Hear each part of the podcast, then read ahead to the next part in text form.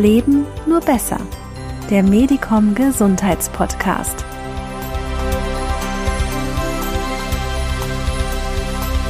So, herzlich willkommen zum Medicom Blogcast. Heute freue ich mich ganz besonders, dass ich Herrn Professor Karl-Dieter Heller bei mir begrüßen darf. Er ist Präsident der Deutschen Gesellschaft für Endoprothetik, ärztlicher Direktor des Herzogin Elisabeth Hospitals in Braunschweig und Chefarzt der Orthopädischen Klinik.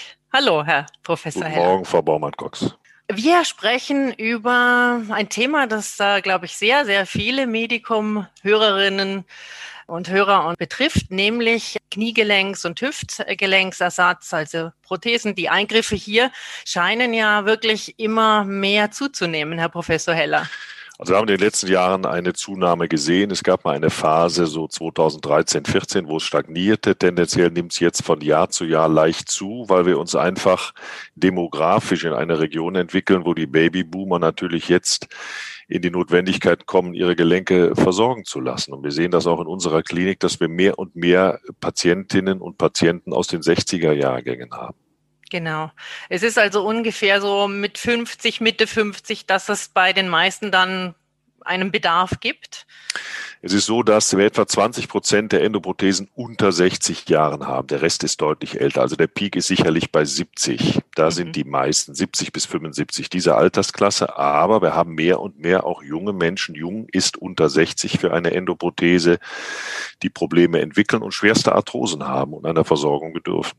Wie erklären Sie sich das, dass, die, dass es doch auch immer mehr jüngere Menschen gibt? Also da spielen verschiedene Faktoren eine Rolle. Einmal sehr, sehr intensiver Sport. Wenn ich sehr intensiv Sport treibe, schädige ich meine Gelenke. Wir haben mehr und mehr adipöse Patienten, Patienten mhm. mit deutlichem Übergewicht und wir wissen, dass das Risiko bei Übergewicht deutlich erhöht ist eine Prothese zu bekommen, auch deutlich erhöht ist, Komplikationen mit einer Prothese zu erleiden. Also Adipositas ist ein spannendes Thema. Ist ein großes Thema, ja. Absolut. Also insofern auch die Ernährung. Wie würde, also abgesehen davon, dass man sich natürlich kalorienarm ernähren sollte, gibt es sonst auch Vorschläge, wie man äh, so die Knochenstruktur ein bisschen besser erhalten kann, wenn wir jetzt gleich mal bei der Ernährung bleiben? Du bin ich überhaupt kein Mensch, der über Ernährung sprechen sollte. Also ich bin eher jemand, der operiert und die Gelenke ersetzt. Aber was sicherlich wichtig ist, ist äh, an Kalzium zu denken, an den Vitamin D-Haushalt zu denken, der gerade in dieser Jahreszeit bei uns natürlich ein Riesenproblem Problem darstellt. Das sollte man kontrollieren lassen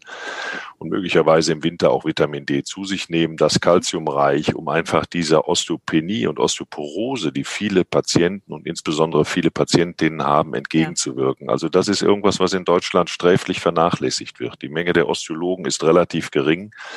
Und man ist hier gut beraten, ab einem gewissen Alter auch mal Calcium, Vitamin D und all diese Dinge bestimmen zu lassen und möglicherweise auch die Knochendichte. Auch wenn ich eine Prothese habe. Auch das kann ein Grund für Probleme nach einer Prothesenimplantation sein. Äh, ein weiterer Punkt, über den ich gerne heute mit Ihnen sprechen möchte, weil er, glaube ich, auch auf die Knochenqualität Einfluss hat, ist Bewegung.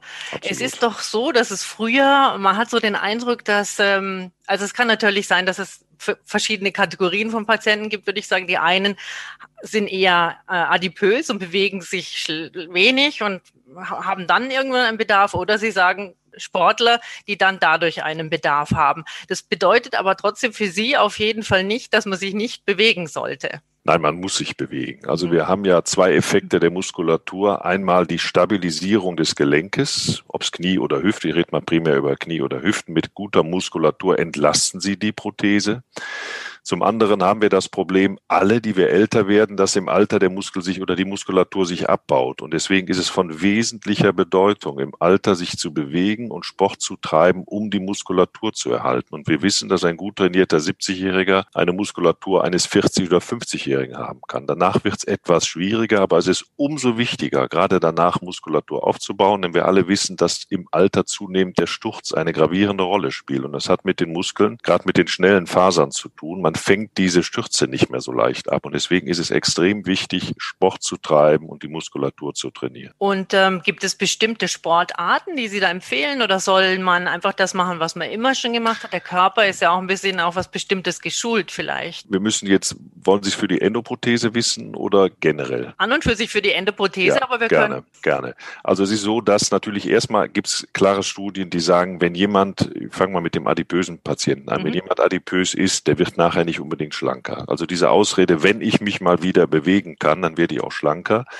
Das stimmt nicht. Es gibt Studien, die belegen, klar, man nimmt tendenziell sogar eher ein Gewicht zu. Und das Gleiche gilt für den Sportler. Wenn ich vorher Sport getrieben habe, treibe ich auch nachher Sport. Wenn ich vorher unsportlich war, werde ich nachher nicht sportlich. Wir wissen, dass man generell eine Stufe tiefer wieder einsteigt nach der Prothese, als man vorher aktiv war. Sportarten, die sicherlich sinnvoll sind, ist Walken, Joggen, Skilanglauf, Radfahren. Wir alle wissen, dass mittlerweile 16 Prozent der Deutschen ein E-Bike haben. Mhm. Und das macht sehr viel Sinn, wenn man in der Lage ist, mit diesem Elektromotor umzugehen, das zu nutzen, um beweglich zu sein. Wenn man sonst nicht aufs Fahrrad gehen würde, dann vielleicht lieber ein E-Bike, um sich zu bewegen. Aber bitte den Motor nicht immer auf fünf stellen. Das macht keinen Sinn. Gymnastik treiben, Rudern, Paddeln, all diese Dinge sollte man tun. Was man bedingt machen kann, ist Tischtennis, Golf. Ja, Golf hat gewisse Drehbewegungen, die nicht hundertprozentig optimal sind, die man aber machen kann. Tischtennis ist gut, Kegeln eingeschränkt gut. Was wir nicht so gerne haben, sind Stop-and-Go-Sportarten wie Fußball, Tennis, wo man wirklich mit, mit massiven Impulsen arbeitet und dann das Gelenk doch deutlich belastet. Was empfehlen Sie dann jetzt oder wie sollte man einen adipösen Patienten denn motivieren? Also wenn Sie sagen, nachher wird es dann auch nicht besser, aber an und für sich ist es doch unheimlich wichtig, wie schnell man dann wieder in die Gänge kommt. Ich habe gesehen, also man beginnt ja eigentlich schon am, am also ich am weiß nicht, vielleicht. Ja, am, am OP-Tag. OP Zwei ja. Stunden nach der OP steht der Patient auf, soll alleine zur Toilette gehen, die Selbstständigkeit soll erhalten werden. Wir vermitteln ja mittlerweile, sie sind nicht krank, sie sind nur operiert. Deswegen sofort wieder aufstehen. Die Schmerztherapie wird entsprechend umgesetzt. Die, die OP-Techniken sind so, dass man sofort wieder aufstehen kann also der adipöse Patient weiß eigentlich, dass er adipös ist. Und er weiß auch um die Nachteile. Also das versuche ich immer sehr schonend zu diskutieren und dann kommt, ja, ich weiß schon, ich bin zu dick, aber. Natürlich geben wir gute Hinweise mit auf den Weg, aber die greifen natürlich nicht immer. Aber jeder Patient, der deutliches Übergewicht hat, muss sich darüber im Klaren sein, er schadet nicht, schadet nicht nur seinen Gefäßen und seinem Kreislauf, sondern eben auch den Gelenken. Er kommt früher und das Gelenk hält nicht so lange. Das ist einfach so. Ja, da aber jetzt nachhaltig es zu erreichen, dass man abnimmt, wie gesagt, da sprechen die Studien klar gegen. Es wird zwar immer gesagt, wenn ich mal wieder laufen kann, dann wird's besser.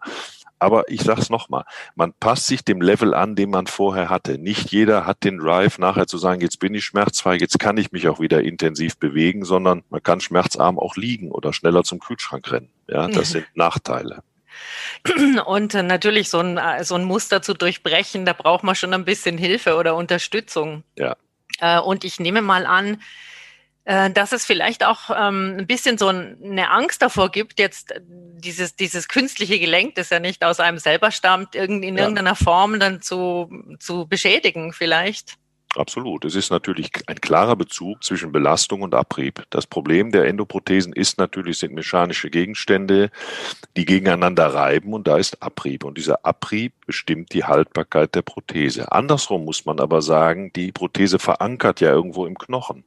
Wenn ich mich nicht bewege und der Knochen baut um meine Prothese herum ab, dann ist mein Fundament für die Prothese auch nicht in Ordnung. Das heißt, ich muss eine Gratwanderung gehen zwischen viel zu viel Sport, was im Maximalfall auch mal sein kann, und kein Sport und Muskelabbau und damit auch einer Lockerung. Die Lockerung ist das bestimmende Moment für die Prothese. Und Sie, ähm, wie sind Ihre Empfehlungen so an der Menge? Täglich nehme ich mal an? Täglich auf jeden Fall. Also wir haben klar gesagt, eine Stunde Aktivität am Tag. Das ist was, was anzustreben ist, was reicht. Es reicht ja ein langer Spaziergang. Ja, wenn man jetzt mal an der Küste ist oder hier durch den Harz oder wie auch immer, wandern, walken, spazieren. Was auch äh, durchaus interessant ist, ist tanzen. Also wenn das mal wieder möglich ist in der Tanzschule, weil das mehrere Aspekte hat. A, die Bewegung und B, die Koordination. Die darf darf man auch nicht unterschätzen. Die Koordination lässt dem Alter nach. Wenn ich da was mache, wo ich eben nicht nur geradeaus gehe, sondern auch mal äh, über nachdenken muss, wie bewege ich mich, wie koordiniere ich das, ist das von höchstem Wert. Ja, eben auch in Bezug auf die, auf die Sturzgefahr. Absolut. An, ne? Also ja. dieses sich zurechtfinden im Raum. Absolut. Ja, man kann es ja vielleicht im Moment durchaus auch überbrücken mit irgendwelchen äh, Online-Kursen oder so. Es, es gibt ja Gott sei Dank auch jetzt äh, genug, ja genau, und eigentlich Absolut. keine Ausrede. Nein, gibt's auch nicht. Überhaupt nicht. Man kann rausgehen, man soll rausgehen, man muss nicht alle müssen im Harz jetzt landen und äh, Ski laufen oder Schlitten fahren. Aber man sieht's ja auch, wenn man so rausschaut über Tag, man ist ja auch ein bisschen mehr zu Hause als sonst. Es sind viel mehr Menschen unterwegs, die spazieren gehen, die Radfahren, die sich bewegen. Ich sage mal, die haben alle einen Budenkoller und wollen auch mobil sein und das sollen sie auch tun. Ich habe in einem Artikel gelesen, ähm, Sie hatten ja jetzt, glaube ich, Ihre Jahrestagung ja. am Anfang Dezember, dass es da wohl auch geht um neue Prothesenarten, neue OP-Techniken. Was, was gibt es da so jetzt äh, für Ihre Patienten? Also ich sage mal, in der, in der Endoprothetik von den Materialien hat sich so viel nicht getan über die mhm. Jahre. Es ist nur die Frage, was setze ich in welcher Häufigkeit ein. Wir haben bei der Hüfte Materialien, die hochwertig sind, wie Keramik, Keramik oder Keramik hochvernetztes Polyethylen. Da sollte man Wert drauf liegen, dass man sowas bekommt, denn das ist länger haltbar. Das ist keine Frage. Wo sich viel verändert hat, ist im Zugangsweg oder bei den Zugangswegen und eben auch bei dem, was wir eben schon besprachen, beim Fast Track. Das heißt, man steht sofort wieder auf. Früher lagen sie mal zwei, drei Tage, bis richtig begonnen wurde und das ist vorbei. Mhm. Man muss sofort aufstehen. Das heißt, der Abbau der Muskulatur nach der OP findet auch nicht mehr statt, weil sie sofort wieder aufstehen müssen. Was wir haben, wir haben natürlich modernere Prothesen, wobei aber man muss immer auch kritisch auf moderne Prothesen gucken. Die müssen sich natürlich erstmal behaupten. Wenn Sie in die Literatur schauen, dann wissen wir, dass 85 Prozent aller Knie nach 25 Jahren noch im Körper sind. Das heißt, so schlecht sind die alten ja auch nicht, denn die sind vor 25 Jahren ja eingebaut mhm. worden. Und 58 Prozent aller Hüften. Es gibt immer wieder modernere Entwicklungen, die häufig wirklich sehr vorteilhaft sind. Aber wie gut die sind, wissen wir auch erst 20 oder 25 Jahre später. Es gibt mehr und mehr Individualprothesen. Auch da wissen wir nicht genau, ist das der Weisheit letzter Schluss? Keine Frage. Individual heißt, ich passe die dem Körper an, mache vorher eine, eine Computertomographie und mache eine individuelle Prothese. Bis jetzt besteht aber oder liegt der Beweis noch nicht vor, dass die wirklich besser sind. Was wir gerade in größerer Zahl auch in Deutschland haben, ist Robotik wieder, um einfach Computer oder Roboter unterstützt. Die, der Roboter macht nichts alleine, die Sorge ist nicht begründet, aber Roboter unterstützt, eine Prothese einzubauen. Das heißt, eine optimale Positionierung der Prothese im Körper zu finden. Das ist sicherlich was, was langfristig zu einem besseren Ergebnis führen wird, weil die Outlier, die Gerade bei der Knieprothese haben Sie einen Rahmen, in dem Sie sich bewegen müssen, was die Achse angeht. Und das können Sie natürlich mit Roboter und Navigation besser einrichten, als wenn Sie es händisch machen. Ich habe eben da auch gelesen, dass Sie darauf hoffen, dass es ähm, immer weniger zu sogenannten Wechsel-OPs kommt. Also bei jüngeren Patienten kommt es im Laufe des Lebens doch gelegentlich vor, dass man dann nochmal austauschen muss. Wir haben ja wir haben eben gesagt, die Hüfte hält etwa 20, das Knie etwa 25 Jahre, wenn man das so anhand dieser Literatur sieht. Und dann ist es natürlich so, wenn jemand 50 oder 60 ist, der hat eine höhere Wahrscheinlichkeit, einen Wechsel zu erreichen. Wir wissen, Ab etwa 70 ist die Wahrscheinlichkeit, dass ich eine Wechsel-OP erlebe, sehr gering. Spannend für uns ist, dass wir unsere größten OPs im hohen Alter haben. Das heißt, wenn jemand mit 70 eine Prothese bekommt und wird 95 und hat dann eine Lockerung, dann kommen eben die Größe. Die Wechsel-OP ist die größere OP. Die großen OPs in unserem Fach sind bei den hochbetagten Patienten. Es sei denn, sie haben schon mit 40 ihre Prothese bekommen, weil sie eine Dysplasie hatten oder weil sie besonders viel Sport getrieben haben, dann kann es auch sein, dass sie mit 60, 65 dabei sind. Darf ich Sie fragen, wie sich diese Lockerung oder wie, wie ist die Indikation dann für die, für die Wechsel-OP? Wann, wann weiß man jetzt, ist es soweit? Einerseits möchte man regelmäßig Kontrollen machen einer Prothese, was nicht jeder Patient macht, aber es ist so, wenn ich 20 Jahre schmerzfrei war und entwickle auf einmal Beschwerden, dann stimmt da irgendwas nicht, sondern reicht, reicht häufig ein Röntgenbild, um herauszufinden, was nicht in Ordnung ist. Und äh, dann sehen Sie im Röntgenbild einen Saum um die Prothese, ein, eine Wanderung der Prothese oder eben auch Abrieb am Kunststoff, dass der Kopf nicht mehr im Zentrum liegt und dann wissen Sie, was zu tun ist. Wenn man das früh genug merkt, dann ist das auch keine gravierend große OP. Dramatisch ist, wenn Sie zu lange wacht, beobachten. Da gibt es Patienten, die sind relativ indolent, verdrängen diese Beschwerdesymptomatik und machen dann wirklich große knöcherne Defekte im Becken oder im Schaft. Und dann brauchen wir wirklich große Prothesen. Wir können das immer lösen. Ja, es ist selten so, dass man sagt, das kann man nicht mehr lösen. Also man kann auch einen fünften und einen sechsten Wechsel machen bis, bis zum kompletten Ersatz des Oberschenkels. Das will man aber nicht. Das heißt, wichtig ist, sensibel zu sein, wenn ich lange Zeit beschwerdefrei war und habe auf einmal Beschwerden, zu kontrollieren, was ist da nicht in Ordnung. Ja, was was, Sie mir praktisch irgendwie mitteilen, und ich finde, das ist wichtig, vielleicht auch für unsere Hörerinnen und Hörer, ist, dass man wirklich sehr aufmerksam bleibt seinem Körper gegenüber und da auch wirklich zuhört und sich dann auch wirklich vertrauensvoll in die Hände eines Spezialisten absolut. begibt, weil es wirklich absolut Lebensqualität ausmacht, finde ich, sich, in, sich unabhängig und ohne Hilfe bewegen zu können und zu dürfen. Es gibt ja diesen schönen Gruß, wie geht's? Ne? Und der sagt ja. eigentlich alles. Ja, wenn ich gehen kann, geht's mir gut. Wenn ich mobil bin, geht's mir gut. Ja, und die Kunst ist eben, lange Zeit mobil zu bleiben. Wir haben es eben schon gesagt. Und auch für die ältesten Patienten. Das ist immer auch wieder eine Frage. Es kommen also hochbetagte Damen oder Herren mit ihren Kindern und man kann schon gar nicht mehr differenzieren, sind das Geschwister oder sind das die Kinder, weil die alle schon, die Kinder sind schon über 17. Und die Frage ist, lohnt sich das denn bei meinem Elternteil noch? Ja, das lohnt sich. Ja, wenn, wenn ich 95 bin und kann von heute auf morgen nicht mehr laufen, dann werde ich krank und sterbe, weil ich mich nicht mehr bewege. Deswegen ist es dann, wenn dort Schmerzen sind und wenn das weh tut und ich nicht mehr mobil bin, aber gesund genug für eine OP, das ist Voraussetzung, sonst macht das keinen Sinn, dann muss man auch dann eine endoprothetische Versorgung vornehmen. Wir sehen es ja jetzt auch gerade, wie wichtig dieser Kontakt und das sich bewegen können. Ja. Und Sie haben es ja auch gesagt, dass man vielleicht auch mit den Enkelkindern spielen kann, ja, wie wichtig das einfach ist für das Seelenleben unserer, äh, unserer älteren Generation, die sich doch auch ein bisschen, würde ich sagen, ähm, verändert mittlerweile. Absolut. Klar, ganz klar. Also es ist so, dass, das sagte ich eben schon, der heute 70-Jährige ist jung und fit. Ja, und das ist so wie damals, was bei meiner Großmutter, die war mit 50 in dem Stadium. Das hat sich radikal geändert. Und sie merken auch, was den Sport angeht, was die Freizeit angeht, keinen gravierenden Unterschied mehr zwischen dem berufstätigen 50-Jährigen, der überhaupt keine Zeit hat für irgendwas, und dem 70-Jährigen, der eben jetzt Zeit hat, was zu tun. Und die tun auch was. Und das wollen sie auch. Und das ist eben die Herausforderung an die Endoprothetik. Und deswegen ist es auch interessant oder schwierig zu vergleichen. Wie lange hält die Prothese heute? Wie lange hielt sie vor 20 Jahren? Mhm. Denn wir haben genau vor 20 Jahren gehabt, dass die eben das empfohlen wurde, machen Sie nicht zu viel. Das mhm. heißt, Abriebprobleme kamen da später. Heute wird sehr intensiv und früh Sport getrieben. Das heißt, man vergleicht Äpfel mit Birnen. Da hat sich was getan. Ja, und es ist auch, wie Sie sagen, ich habe mittlerweile auch drei Enkelkinder. Äh, es kommt immer häufiger die Frage, bitte machen Sie was. Ich kann mit den Kindern nicht mehr mit. Ich kann nicht mehr laufen. Ich kann nicht mehr adäquat aufstehen. Ich brauche Hilfe.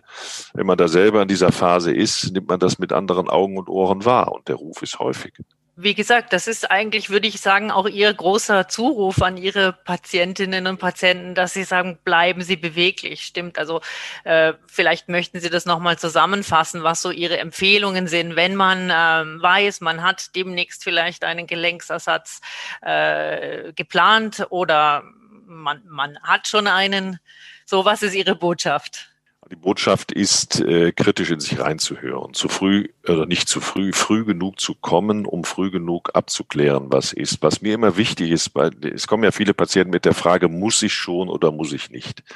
Und das ist nicht die Entscheidung des Arztes. Der Arzt ist Berater des Patienten, der anhand der Röntgenbilder und des klinischen Befundes sagen kann, ja, da ist eine schwere Arthrose, die beeinflussen wir positiv mit der Prothese oder nicht. Das heißt, das ist Voraussetzung. Aber die Entscheidung, wann denn der richtige Zeitpunkt ist, vorausgesetzt, ein Röntgenbild hat einen deutlichen Befund und es sind Schmerzen da. Das ist eine Entscheidung des Patienten. Was mir wichtig ist, ist dieses Shared Decision Making. Der Patient ist mündig und der muss mir sagen, ich bin an einem Punkt, wo meine Lebensqualität so schlecht ist, mhm. dass ich eine Lösung brauche. Wenn die Lösung in der Prothese liegt, dann macht das. Das ist wichtig. Nicht entscheiden lassen, das muss jetzt sein oder nicht, sondern selber mitentscheiden, kritisch hinterfragen, die Bilder betrachten und das muss alles zusammenpassen. Das ist wichtig, um dann eben im Alter die Mobilität zu haben und die Situation zu haben, eben gegen diesen Muskelabbau vorzugehen und dann auch wirklich nach einer Prothese sich nicht krank zu fühlen, sondern zu sagen, so jetzt bin ich wieder fit, jetzt kann ich auch wieder ran, jetzt kann ich was tun, jetzt muss ich auch was tun, jetzt kann ich wieder spazieren gehen. Ich sage immer aus Spaß, äh, es kommt häufig der Ehemann mit der Gattin und wenn der, wenn die Gattin was hat, redet nur die Gattin. Wenn der Ehemann was hat, redet auch nur die Gattin. Ja, das ist eine spannende Konstellation. Der Mann weiß aber, wenn er jetzt geheilt wird, ja, dann muss er wieder spazieren gehen und tanzen. Das will nicht jeder Mann. Das ist immer eine kritische Diskussion. Ist das wirklich so? Das ist häufig so, ja. Aber er könnte auch schneller davonlaufen. Das ist die Alternative, ja. Oder sie. Aber wie gesagt, gut, ich, ich danke. Ich denke, das war schon sehr umfassend. Ähm, zusammenfassend einfach nochmal, wenn ich wiederholen darf. Calcium in der Ernährung, Vitamin D in der dunklen Jahreszeit anschauen lassen, Sportarten, Schwimmen, Wandern, Woken, Tanzen finde ich sehr nett. Das ist auch eben ja. für zu Hause durchaus auch mal nett, zu zweit was zu probieren. Jetzt, wenn es nicht in der Tanzschule geht. Ja. Haben Sie noch etwas hinzuzufügen? Mir ist wichtig, dass der Patient mündig ist, dass er die Entscheidung mitträgt, dass er früh genug kommt, gerade wenn er schon eine Prothese hat und hatte viele Jahre Ruhe, dann auch zeitig kommt, um eben eine Lockerung oder einen Infekt auszuschließen, was durchaus nach 15, 20 Jahren über die Zähne und was auch immer schon mal passieren kann, dass man irgendwo einen Infekt entwickelt und da frühzeitig das kontrollieren lässt. Das ist ganz wichtig. Oh, jetzt muss ich Sie nochmal nach, jetzt muss ich hm. nachfragen, äh, über die Zähne sagten Sie gerade? Wir haben ja durchaus auch als ein Grund für die, fürs Versagen der Prothese, dass irgendwann ein Bakterium auf der Prothese landet. Und mhm. deswegen ist es wichtig, wir hatten das auch in der Diskussion auf unserem Kongress, wie kann ich denn die Zeit vor der Prothese nutzen, wenn jetzt die elektiven OPs nicht angesagt sind oder nicht durchgeführt werden? Wir wollen ja nur gesunde Patienten operieren. Das heißt, man kann sein Herz-Kreislauf-System checken lassen und auch checken lassen, ob man irgendwo Entzündungsquellen im Körper hat. Wir sehen immer wieder auch in der Vorbereitung zur OP Patienten, die mit erhöhten Entzündungswerten kommen. So, wenn Sie da kritisch hinterfragen oder kritisch untersuchen, dann hat man häufiger mal einen Infekt im Zahnbereich, weil da mhm. früher zahnärztliche Behandlungen waren, vor vielen Jahren, dass da ein Bakterium ist oder auf den Herzklappen hängt was. Also das wirklich in Ruhe auch untersuchen lassen vorher, bevor man sich zu einer OP begibt. Oh ja, das ist ein, wieder ein weiteres Thema. Da können wir ja. schon wieder ein neues ja, Kapitel aufmachen über Entzündungsquellen ja. und Entzündungsherde. Hygiene, Pilzerkrankungen genau, in der Leiste, aber. Fußpilz, das sind alles Kontraindikationen. Dann würde man eine OP nicht durchführen. Und deswegen mhm. da kritisch hingucken und das optimieren ist ganz wichtig. Also noch einmal wirklich auf den eigenen Körper ja. schauen, wirklich gut zuhören, gut drauf achten und ihn gut behandeln. So ist das. Prima, vielen, vielen herzlichen sehr Dank, Herr Professor Heller. War ein wunderschönes, sehr interessantes Gespräch. Ich wünsche Ihnen alles Gute und viel Erfolg für Ihre weitere Arbeit. Vielen Dank. Auf Wiedersehen. Danke.